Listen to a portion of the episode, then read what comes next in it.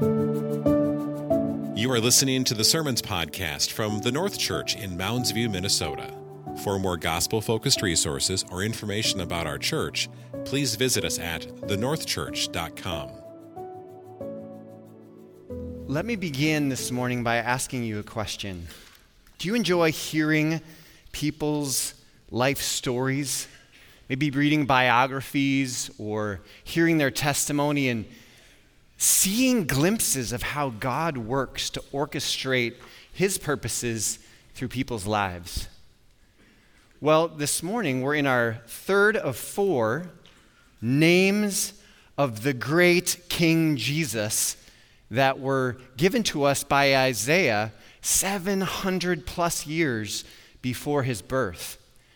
And as I've been looking at the third of those names, it's been helpful for me to get a glimpse of Isaiah and how God worked in just an amazing way to give us a man worthy or able to declare the greatness of this coming king.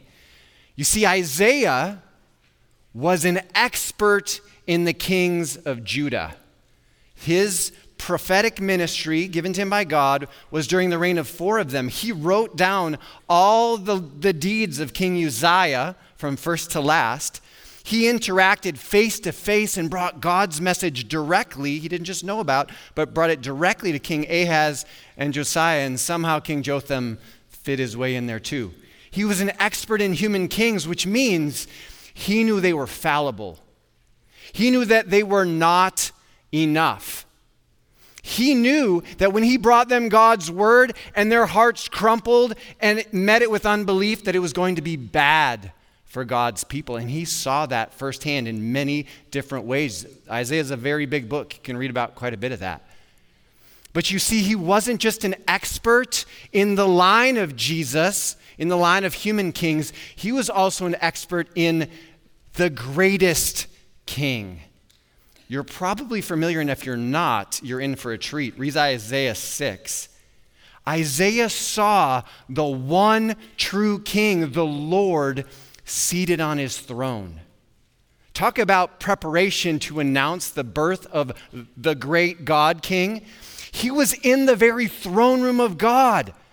Saw his the folds of his robe overlapping and just filling the place. His majesty was so great. And he, he didn't just see and experience the king, he was humbled by the king, and he was redeemed and purified by that king. So let your hearts rejoice as we hear words from Isaiah today. This was a man prepared by God for this unique mission, kind of like Esther or Joseph. Just the way his life was orchestrated perfectly fits with this. And I think he actually embodied what this message is calling us to today. He was able to live in the brokenness of his world and hold in tension this great king over all of the universe and rejoice in Him. And that's the call of our passage. I'm going to pray that way, and then I'll introduce you to the, to the passage. Would you please join me in pray? Father, Jesus taught us to pray, Hallowed be your name. And that's what we've been about this Advent series, what we're going to be about today, what we're going to be about next week. We need you to hallow, lift up, make great in our minds your name, your reputation, your character, who you are. Would you help it to connect with our hearts? Would you help it to pierce our darkness?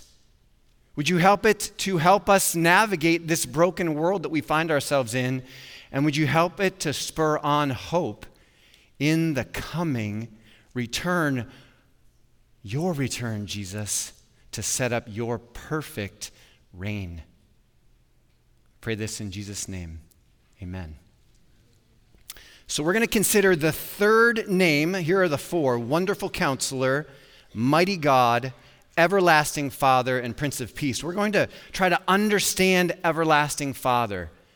Now, it perhaps is a weird title for you. It's strange that Jesus Christ would be called Everlasting Father. In fact, it only occurs in the Bible in Isaiah 9 6. So, on our three stop journey today, stop number one is going to be considering again, considering afresh the context that this name occurs in Isaiah. So, in just a moment, I'm going to read through Isaiah 9, 1 to 7. You can start turning there in your Bibles right now if you'd like to. And I'm going to make a few comments along the way to try to help us understand the context in which this name fits. We want to apply it in the same way that Isaiah called us to, so we need to understand and consider the context. Stop one. Stop two will be defining the everlasting Father, defining that name. There's confusion. Let's just be honest. It's, it's strange, but it's beautiful and wonderful when we kind of kind of get our minds around it and understand what exactly did Isaiah intend. And finally, that's going to be the bulk of our sermon. And finally, we don't want to just walk out of here knowing more. We want to receive the very grace that Isaiah, given by God, intended for these words. We want to have them, we want to receive them. We want to understand God's call for us based on these words. What does He want us to do with Everlasting Father and the other names that are given in this context? So, our, our plan is look at the wider passage, consider and understand the name, and then finally figure out what does it mean for us today and seek by God's grace to walk in light of that. So, open your Bibles if you haven't already, to Isaiah 9, 1 to 7. And if you want to grab one of those blue Bibles underneath the chair, it's on page 573, or at least 573 of the one that I looked at in the back. So I'm going to read and I'm going to give you a couple notes so it'll be a little bit different. I'm going to comment on a few things along the way. And the first thing I want you to notice before I even start it's important for you to remember the words gloom and anguish. You can just see those right away in verse 1 on the page. You need to understand this prophecy was written in a time of gloom and anguish. It was giving hope to a time of gloom and anguish. If you remember back a couple sermons when Pastor Brian Lichty laid this out, I, Israel was located, it was divided kingdom, and the northern section of that kingdom, when this prophecy came, had already had some of their peoples attacked, conquered, and brought into exile. And the rest of the peoples knew bad things were coming. It was a time of gloom and anguish. Look at me at verse 1. Look with me at verse 1. But there will be no gloom for her who was in anguish.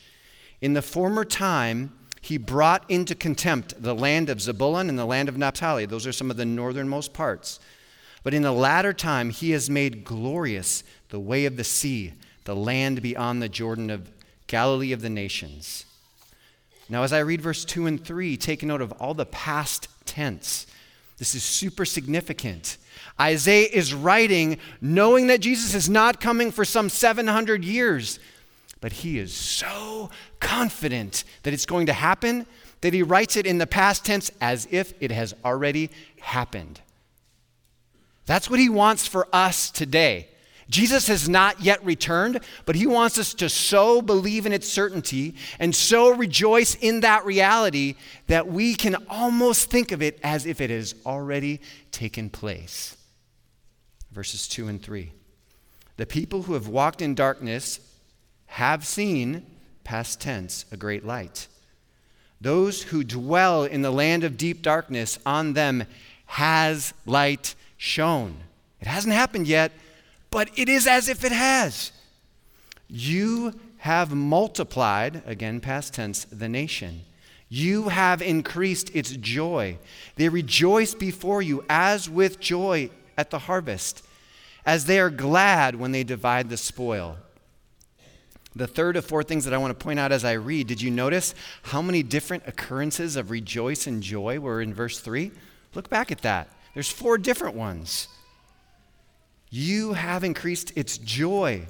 They rejoice before you as with joy at the harvest, as they are glad when they divide the spoil.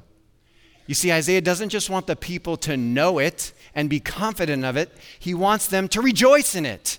And this is going to be very important because that's what God wants us to do in light of this passage this morning. Finally, as I read the rest of the passage, Notice how verses 4, 5, and 6 all begin. They begin with the word for. Listen carefully for that as I read it. They begin with the word for because it's giving us three different reasons for rejoicing in this reality. And the most, the, the climactic one in verse 6 is the birth of the king. For the yoke of his burden and the staff of his shoulder, the rod of his oppressor, you have broken as on the day of Midian. This is talking about decisive, supernatural, God given deliverance. Second reason, for every boot of the trampling warrior in battle tumult and every garment rolled in blood will be burned as fuel for the fire. We're going to talk about this aspect next week when we consider the Prince of Peace. This is talking about the peace that he will bring. And finally, for to us a child is born, or even more literally, has been born. To us a son is given, or has been given, and the government shall be upon his shoulder, and his name shall be called Wonderful Counselor, Mighty God, Everlasting Father, Prince of Peace. Of the increase of his government and of peace, there will be no end. On the throne of David and over his kingdom, to establish it and to uphold it with justice and with righteousness from this time forth and forevermore. The zeal of the Lord of hosts will do this. Keep your Bible open. We're going to come back here several different times. But we should just freshly consider Isaiah's aim with this passage is to stir up hope and rejoicing in a people that's experiencing gloom and anguish. To know that there is a king who will come to reign, and his reign will be glorious. And we should rejoice in that reality too. We've seen him come the first time, and he is coming again. But let me just ask you where are you experiencing gloom and anguish in this fallen world? Where is that coming across your screen or tempting to pull you off into it, into places of sadness or despair? Or where are you just saying to yourself, this is just not right? Is God, through His Word, helping you to rejoice in His reality and His return? That's what this text is about. That's the gift He wants to give you this morning. Lean in and ask for his help. Let's seek to define the name Everlasting Father. What does that mean? We're going to begin by trying to clear up some confusion. We're going to start with what this name does not mean. Okay? Everlasting Father. First, this name is not a contradiction. If you're looking carefully at the text, look at me at verse 6. If you're looking carefully at the text and you are a very literal person, you might say to yourself, How can a child who is born be called an everlasting father? Just think about that. Children are not fathers, and those who are born are not everlasting. Something's not right there. Okay? This is not meant to be strictly literal. This is a name, this is a title, it's doing something different. As we heard last week, and if you didn't hear it, you can go back and listen. The wonder of Christmas is that the eternal God was born. And so many different things about his coming baffle us. What is more, the name Father is not meant to be literal. He had no offspring in the sense that we normally think of a father many spiritual offspring through his sacrifice. It's not literal, it's descriptive. People are meant to look at this king and his reign and say, Whoa, that is fatherly. We'll talk more about that in a second. The second thing, especially I think for Christians, which is difficult to get their minds around, those who are Trinitarian, those that believe what the Bible teaches, that there are three distinct persons of the Godhead God the Father, God the Son, God the Holy Spirit, all God, all distinct persons, they can trip over this. How is the Son, the second person, Jesus Christ, how is God the Son a Father? Is he the Father? No, he's not the Father. Again, this name is describing that this great king will display the Father. He will make him known. He will help his greatness, which has been revealed from Genesis through this point, throughout the whole scriptures. He will make known the greatness of God our Father through his rule. Does that make you think of anybody? Who made the Father known? That helps us move to what this name does mean. In John 1:18, the apostle John says, "No one has ever seen God." And what he's speaking about there is no one has ever laid their eyes on God the Father. No one has ever seen God, and it actually has a semicolon there. That's the end of a thought, and it's moving on to the next one. The only God who is at the Father's side, who is that? The second person of the Trinity, the Son, Jesus Christ, the only God who is at the Father's side. He has made him known. You see, there's this coming king that's going to perfectly make the Father known. They didn't have any category for that.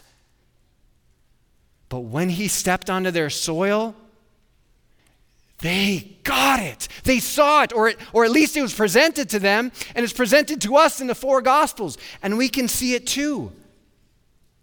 You see, the name Everlasting Father is not a fallible, sinful, imperfect human father. It's not even the perfect version of a father. That is a human father. The idea is that this king's reign will perfectly display God the Father.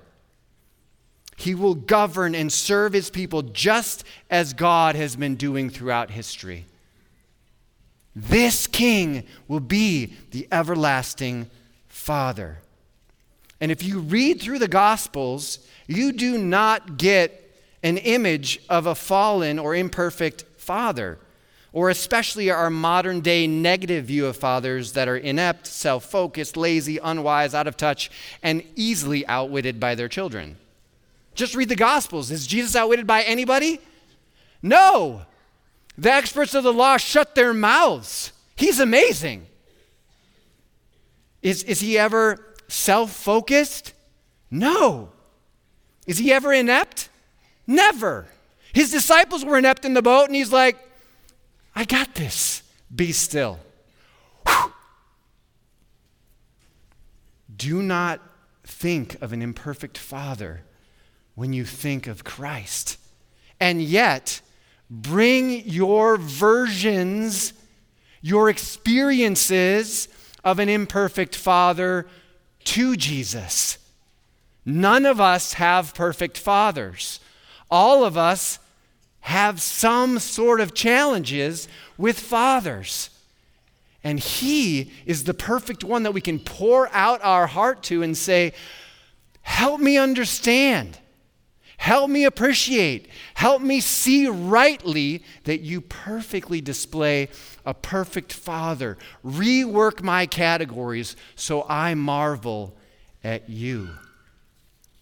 We also don't exactly think of fatherhood perhaps in the way that the Bible does. So I want to give you two examples right from Isaiah that I think are forefront in Isaiah's mind when he thinks of this perfect father. He is a father or a king with fatherly discipline. We may not think of that right away. And he is a perfect king with fatherly compassion. Both of those are right in our passage in Isaiah. Please look with me at Isaiah 9, verse 1. Back to the beginning of the passage. But there will be no gloom for her who was in anguish. In the former time, he brought into contempt the land of Zebulun and the land of Naphtali. You need to understand that the whole book of Isaiah is talking about God's judgment. And these words, he brought into contempt, is God's active leadership of his people into punishment, into exile. He was active in that. Why would God do that? Well, Proverbs 3 11 through 12 teaches us about the discipline of our perfect God the Father. My son, do not despise the, the Lord's discipline or be weary of his reproof. For the Lord reproves him whom he loves, as a father the son in whom he delights. His aim is that his children would come to their senses and repent. You see, this discipline is at the end of a lot of steadfast love. I mean, just think of the 40 years in the wilderness where he expressed his steadfast love. Certainly correction, certainly instruction.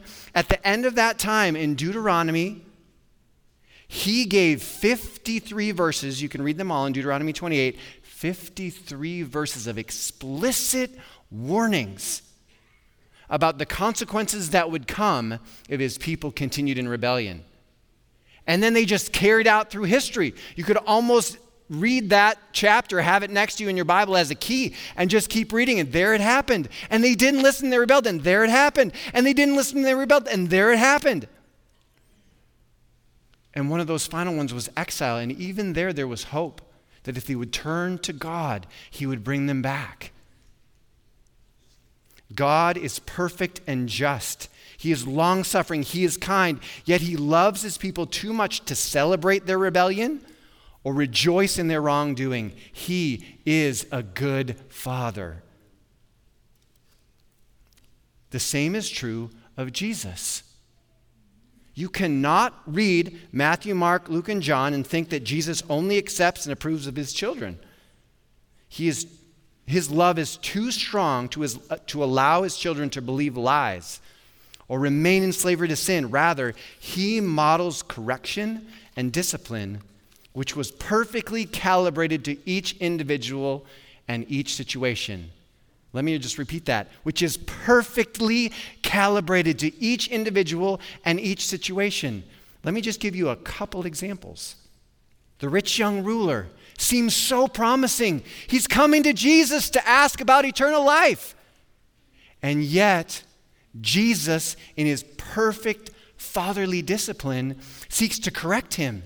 He's not just like, Well, I know you love money and things more than anything else. I'll just pat you on the back and say you're okay. No, in love and compassion, he says to him, Go and sell all you have. We don't know if those words landed him, and later he rejected all that and ran to Christ. But regardless, Jesus didn't leave him in that because that would have meant eternal punishment for him, treasuring things above Christ. Or what about Peter? Peter actually rebuked Jesus. I'm not sure that that lands on us like it should. Imagine pulling Jesus aside and saying, I've got a really strong word for you, Jesus. Yikes. And what does Jesus do? He has a fairly strong word right back to him, perfectly fit for that situation. And he did not mince words. He said, Get behind me, Satan. For you are not setting your minds on the things of God, but the things of man. He publicly rebuked a man who would be a pillar of the church, the man that cannot get Christ wrong or his mission. He did not want his disciples who were overlooking to say, Well, the cross is not that big of a deal. We don't need that. That needed a firm rebuke. Or consider sparks flying with the Pharisees because they were blind guides leading his people astray. He had woes for them because he wanted them to wake up to the impending judgment. And we could give you so many different words of correction gentle words and strong words. He is the way, the truth, and the life. And he had perfect fatherly correction, perfect fatherly discipline.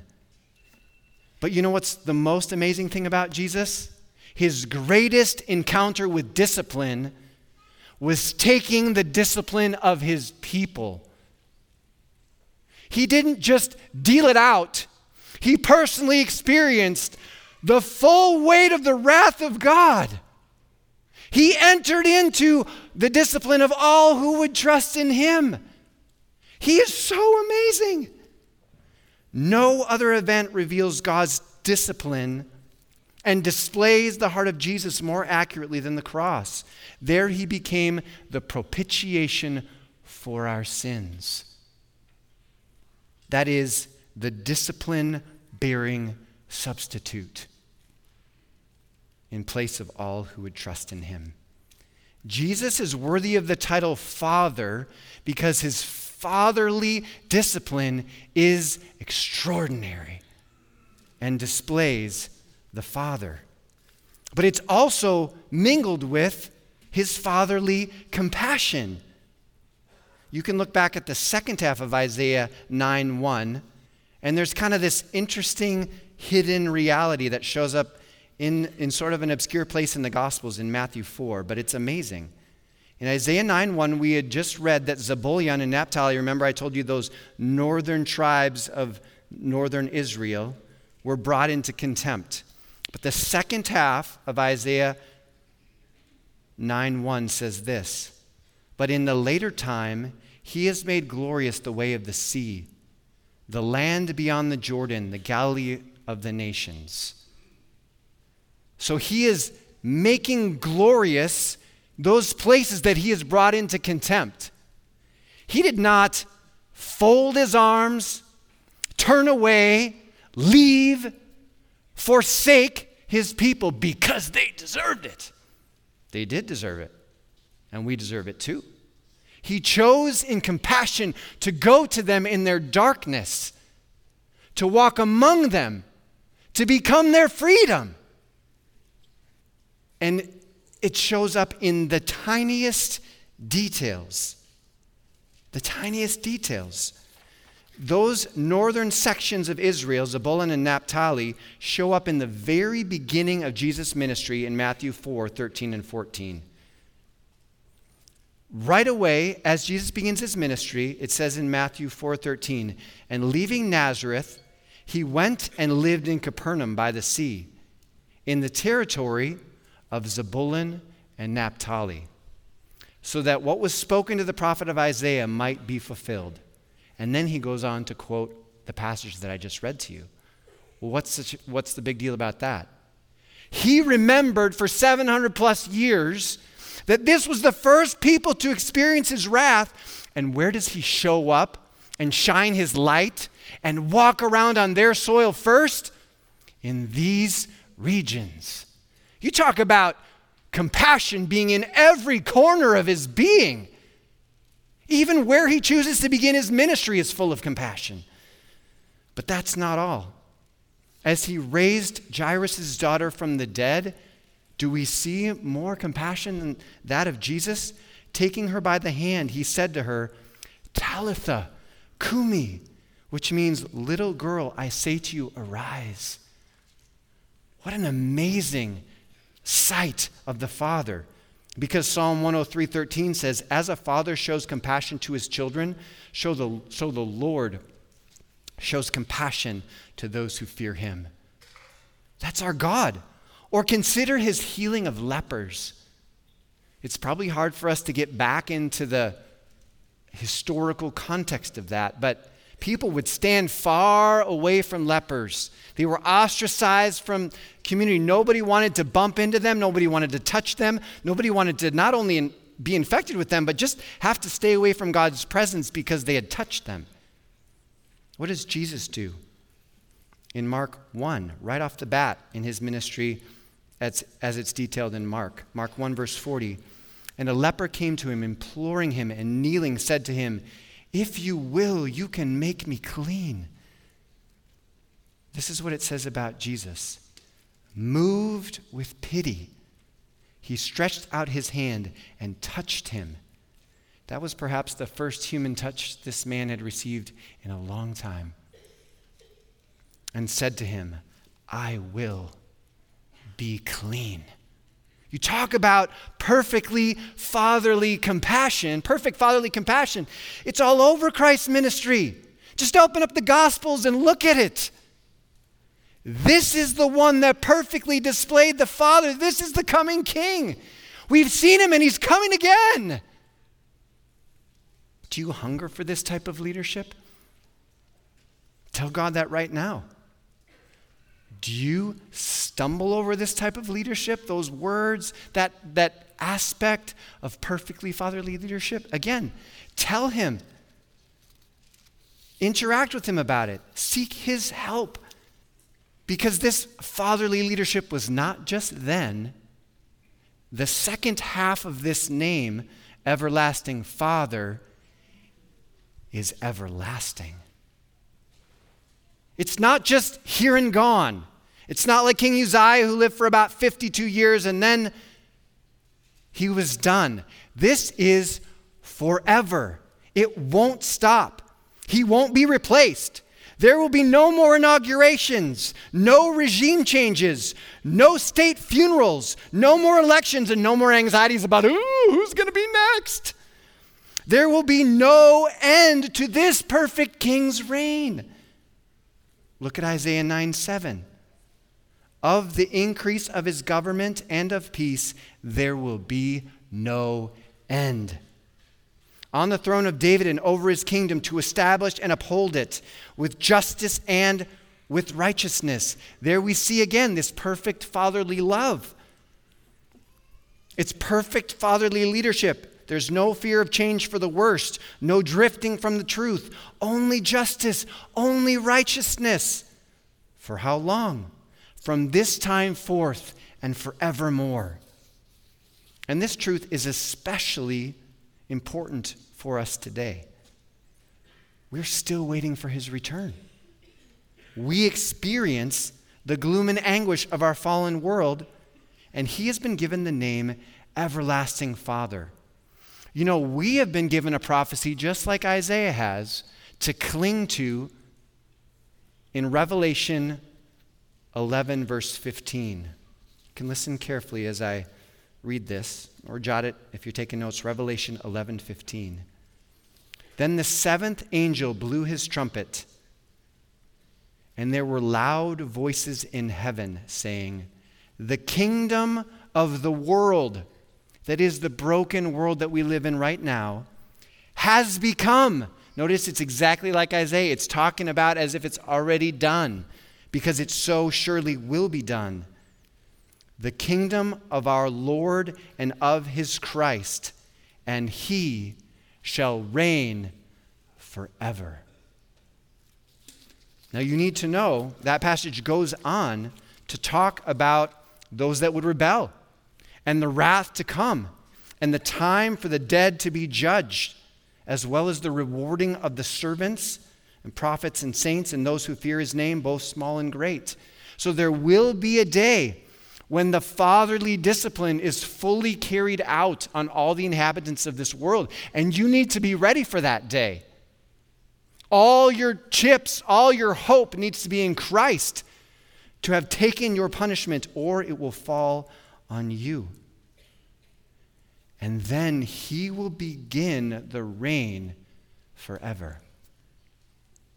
I was just recently interacting with some people about heaven and thinking about this. And I do think we struggle with the reality that is it going to be good?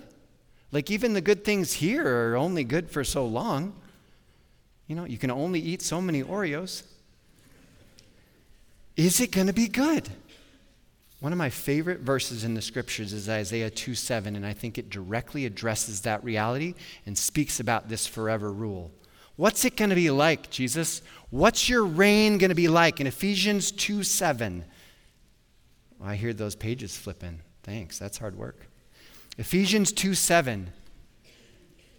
It says, So that in the coming ages, that's the forevermore, he might show, that's God the Father, might show the immeasurable riches of his grace in kindness towards us in Christ. So, what's heaven going to be like? It's going to be like the immeasurable riches of God's grace and kindness cascading and cascading and cascading and cascading and cascading forevermore upon us. as he displays the greatness of this of the immeasurable riches of his grace. Wow. Forever. Forever. That's what heaven is like. So how does how does Isaiah, how does God through Isaiah want us to apply these realities, especially this name, Everlasting Father? Well, I think what he wants us to do is to live in the realities of our anguish and gloom with hope in the coming of this reign, of this king. How do we do that? Let me try to give you some real practical ways, and they all start with R, as long as I remember to start them all with R. First, Jesus is the great King of the universe. And if you are not sincerely and truly, by His grace, kneeling in submission to Him, you need to repent. You will not outlast an everlasting king. You will not outsmart the God who knows all things. All of us will stand before his judgment seat. And this is not just like sticking the Jesus bumper sticker on your car, wearing the t shirt, fitting in with the family as a nice person. This is sincerity of heart. You can read Psalm 2, and it really gets at that reality. We need to run to Him in mercy and truly submit to Him, surrender to Him. That repentance is a gift. So you can seek Him for that gift. But we must repent, and we must live lives that keep repenting underneath the reign of that King. And for those of us that are continuing to trust Jesus, that are continuing to come to Him, once we begin that journey, here's what we need to do when we experience the gloom and anguish. And I don't say this at all like somebody who knows what to do. I am in the battle very much with you in these three things. We must resist being carried away into despondency and despair. It can happen in all sorts of different places, you know, just like leaving Fox News on for most of the day or whatever, or just even reading the newspaper, or looking at the brokenness in our own lives, or looking at the anxieties and the things that we very much need to take care of. We can easily be overwhelmed and our hearts can be tempted and even drawn into places of despair, sadness, like hopelessness. This, there's no hope. What we need to do is evaluate the thinking in our brains and parse out yes, this is hard, but it's not true that it's hopeless.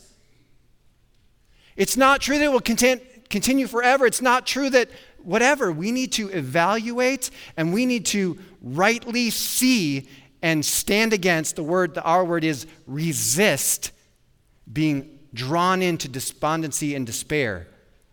And we need to reframe preach to ourselves the truth. So we see this. When this actually happened in Israel's history, the book of Lamentations was written. And you talk about utter devastation, gloom, and anguish. It's all over those several chapters. And in the middle, in the middle of that, the author says, But this I call to mind. This I bring back into my head. This I combat all the things that are trying to draw me away in despair. But this I call to mind, and therefore I have hope. The steadfast love of the Lord never ceases. His mercies never come to an end. They are new every morning. Great is your faithfulness. In the last few months, the steadfast love of the Lord has been especially sweet to me. May it grow in sweetness for you. May you resist and reframe. And finally, may God help you rejoice in the circumstances that are hard. I can remember several years ago, I was laying on the couch preparing for back surgery in a little while, all sorts of pain, couldn't, couldn't sleep in the middle of the night, at least at one point. And I was singing. Pastor Dan reminded us this week as pastors of songs in the night. There is something extremely powerful about singing and rejoicing in the Lord, even in the midst of very hard things. It does something supernatural in our hearts and helps us carry on and lifts our spirits. All of these things, finally, are, are to be in reliance upon God. We need His shepherding to resist being carried away into despondency, to have His word to be able to reframe our circumstances, and to be called, caught up by His Spirit to rejoice in who He is. This morning, we have people that would love to pray for you as you walk in this battle. I would as well. Would you please pray with me? Great God, thank you for your perfect, fatherly leadership. We experience it as good. And in the places where we experience it as so hard, we come to you and ask for your help. Would you please shepherd your people? Thank you that you have come as our shepherd. Lord God, it's our privilege in this Christmas season to sing many songs of rejoicing. Would you help these truths to land on our hearts? Would you help us to bring and pour out our souls to you as our perfect Father and Jesus as the one who is the author and perfecter of our faith, who brings us to the Father and allows us to bring our hearts to Him? Would you help us to rejoice in your steadfast love? We pray this in Jesus' name. Amen. Thank you for joining us for this episode of the Sermons Podcast from the North Church. For more information about our church or resources to help you deepen your walk with Christ, please visit us at thenorthchurch.com.